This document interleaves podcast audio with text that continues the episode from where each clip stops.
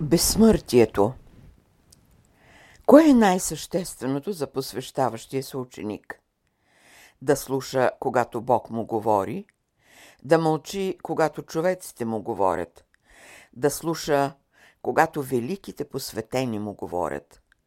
Слушането е висша способност, чрез която ученика се хармонизира с силите на духа. Защо е необходимо послушанието? Нима той не трябва да бъде свободен. Той трябва да слуша, защото възприятието у него имат божествения усет, който възпроизвежда хармонията на живота. Защо трябва на ученика хармоничен живот? Нима ученикът трябва да живее в ограничение, тъй като послушанието подразбира известно ограничение. Ученикът не е абсолютно свободен. Когато той абсолютно се освободи, престава да бъде вече ученик. Той се освобождава вече от задълженията си, напуща степенуването в живота. Послушанието е майка на знанието. Послушанието ражда смирението, а смирението е най-висшата степен, при която ученикът се степенува в по-висша иерархия – от тази степен на иерархията зависи до кога ученикът ще бъде ученик. Има предели в знанието, има предели и във възможностите, има предели и на силата, но кой е ключът, с който могат да се отключат тези тайнствени предели за ученика, през които той трябва да премине, да провери, да опита? Този ключ е духът. Когато ученика влезе в школата на духа, първо силите на духа опитват ученика.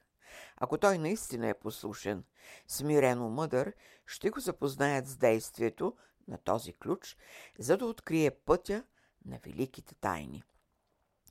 Тайнственото е съблазанта за ученика. Тайнственото е великото откритие за ученика. Когато на ученика се открият пределите на посвещението, у него настъпва истинското прозрение. А що значи прозрение? Да прозреш нещата, да откриваш нещата, да ги създаваш и обезсмъртяваш. Това може да направи ученикът само, когато бъде добре запознат с силите, способностите на алхимика. Алхимичен дух трябва да ученика, прозорлива алхимична душа, която да превръща неблагородните елементи в благородни.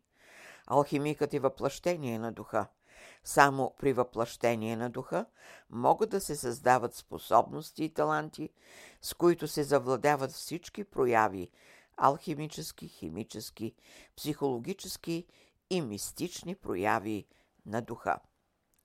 Работа ли е за посвещаващия се ученик да проучва алхимичните закони? Пътят е един за ученика. Той е да прокопае планините, да събори препятствията и канарите, да пребори моретата, океаните, да се издигне високо в пространството, да мине през планетите и да намери безсмъртния еликсир. Алхимикът си служи с безсмъртния еликсир. А какво значи това безсмъртен еликсир? Какво е естеството, веществото му? То е кръвта на духа. Това е много сложен въпрос, защото е с много поделения, вариации и алхимични свойства. Когато казваме, че елементите на безсмъртния еликсир са кръвта на духа, ние подразбираме строящите се сили на безсмъртието от човека. Само чрез силите на духа ученикът може да се домогне до замислите на първоисточника. Чрез вариантите на алхимичните способности, които са внедрени от човешката душа и дух, могат да се произведат психични и мистични реакции, които имат давлението и възбуждат мембраната на висшето съзнание. Какво значи висше съзнание? Чувство ли е, усет ли е или качество? Какво подразбираме под висше съзнание? Това сега за вас е задача. Когато учителят преподава, има право и да изпитва. Да имаш кръвта на духа, строящите се сили на духа, които обновяват, пресъздават човешкото естество и го пригаждат за нови съзидателни възприятия. Не е силата само в петте чувства или възприятия. Те са в третото измерение. Има и други чувства или възприятия, които са характерни за алхимичните издирвания. Какво ще издирите или какво ще намерите? Как ще се ползвате и как ще задържите това, което сте придобили? Когато възстановите висшите възприятия от себе си, когато получите магическия ключ и бъдете силни, само тогава ще можете без страх да отключвате тайните предели на духа. Материята е сложна. Лесно не се поддава на изучаване, тъй като мярката, с която си служите, не е свещена. А тук има много неизвестни, за които са необходими висши способности или чувства. Затова работата на мировия учили, учител в окултната школа е да пробуди в ученика нови способности. Шесто чувство, седмо чувство, осмо чувство, девето чувство, десето чувство, единадесето чувство и дванадесето чувство. От какво измерение са те? Може ли да имате поне представа за това? Може само тогава, когато непреривно се строи у вас кръвта на духа. Трябва ли мисъл за това? Да, ще мислите. Но къде ще стигнете с вашата мисъл? Ще стигнете до някъде в необетността и ще се върнете. Можете ли с нашите чувства да възприемете тези сложни вариации на този строящ се живот на духа? Да, вие можете да чувствате пулса на природата, живота на природата, но вие още не можете да разбирате главната архитектурна замисъл на духа. Кога може? Когато се свържете с преливащите се творчески сили на духа. Можете ли с вашата интелектуална и духовна сила да завладеете и подчините неумолимите тайнствени сили на духа? Скоро ще изхарчите силите си, енергиите си. Кога може? Когато се прелеят у вас силите на духа. Едно от условията е пълно спокойствие и тишина у вас. Добрите пчелички работници, които са събрали изобилен сладък нектар, при пренасенето му в пчелния кошер и поставянето му в медните килини, цари пълна тишина. Така също и в кошера на ученика.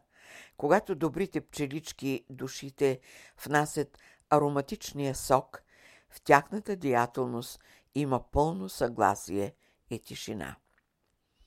Какво значи способен ученик? В него живеят способни, светли и чисти души. С кои органи в ученика си служат те?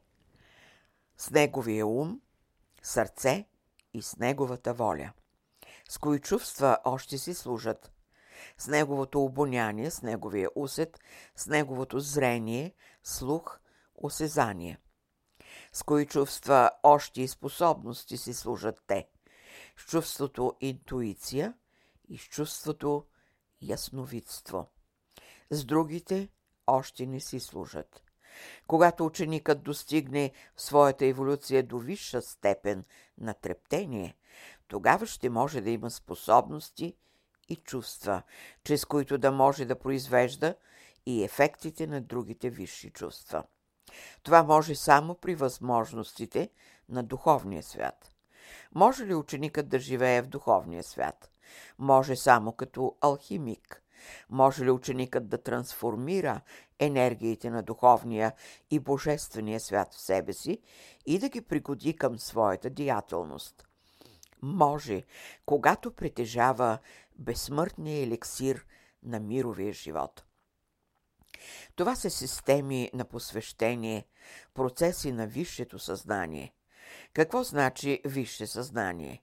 Чувство ли е, усет ли е, способност ли или качество? Представа или понятие? Това сега е задача. Когато учителят преподава, той има и правото да изпитва. Кое е онова, което е всевисше? То е безсмъртието от човека, което се движи и поляризира в общия пулс на живота, защото животът в своето начало е безсмъртен, а в своите прояви е степенуван. Но в единия или другия случай той е безсмъртна субстанция. Атрибут ли е съзнанието за безсмъртието?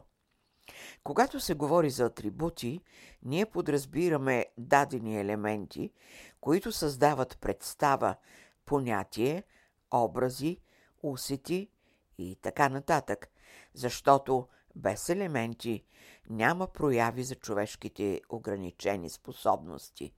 А за да има реални прояви, зависи много от степента на материята и елементите.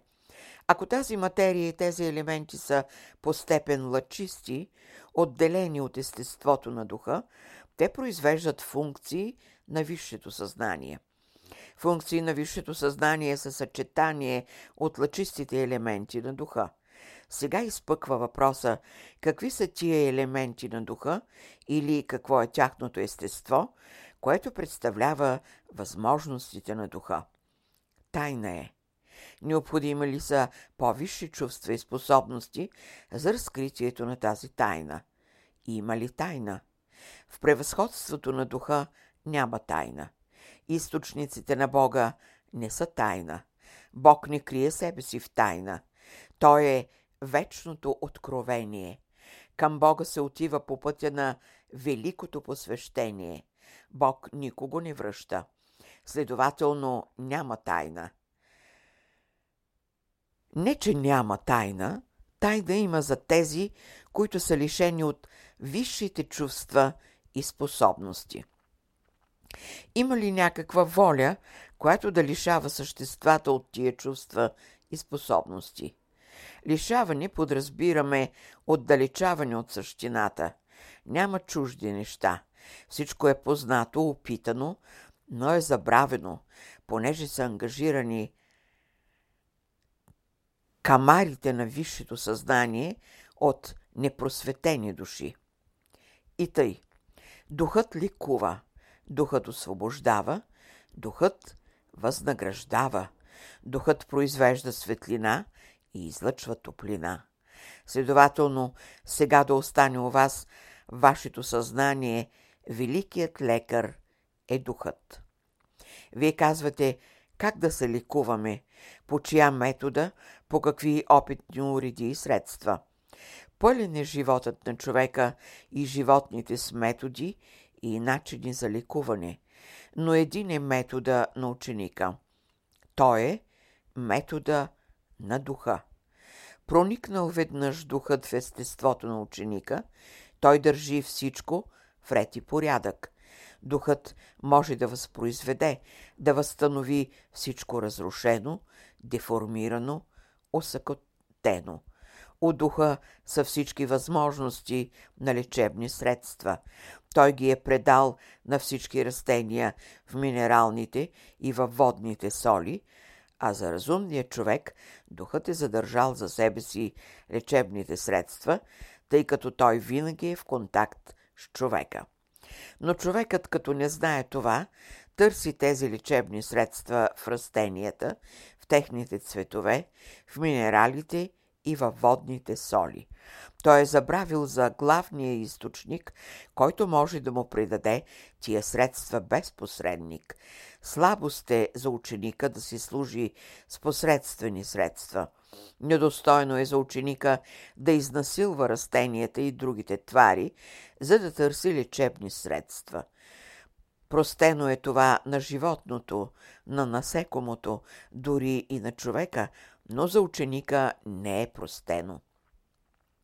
Духът ликува. Как ликува духа? Магически, чрез магнетизъм, чрез хипнотизъм. Духът ликува чрез преливане на неговата кръв. Духът се вглъбява и се внедрява и изпълнява всички празноти от човека като духовно тяло. Духът бързо скърпва физическото разстроено, разрушено тяло. И тъй, който има добре организирано духовно тяло, той се радва на добре запазено физическо тяло. Духът ликува. Духът е светостта от човека, а там, където е свято, няма падение, извращение, няма кал. Вие благодарите, благодарете. Благодарността е ценно качество ученика. Благодарността като качество се проявява при дълбоко смирение, а казахме, само послушанието е, което съдейства на смирението да се разшири до висша степен в ученика. Следователно, смирете себе си или възпитайте многото душички у себе си. Колкото повече светли души живеят във вас, толкова повече вашата душа ще бъде разцъфтяла, просветена. Нека вашето духовно и физическо тяло бъде храм на много просветени души.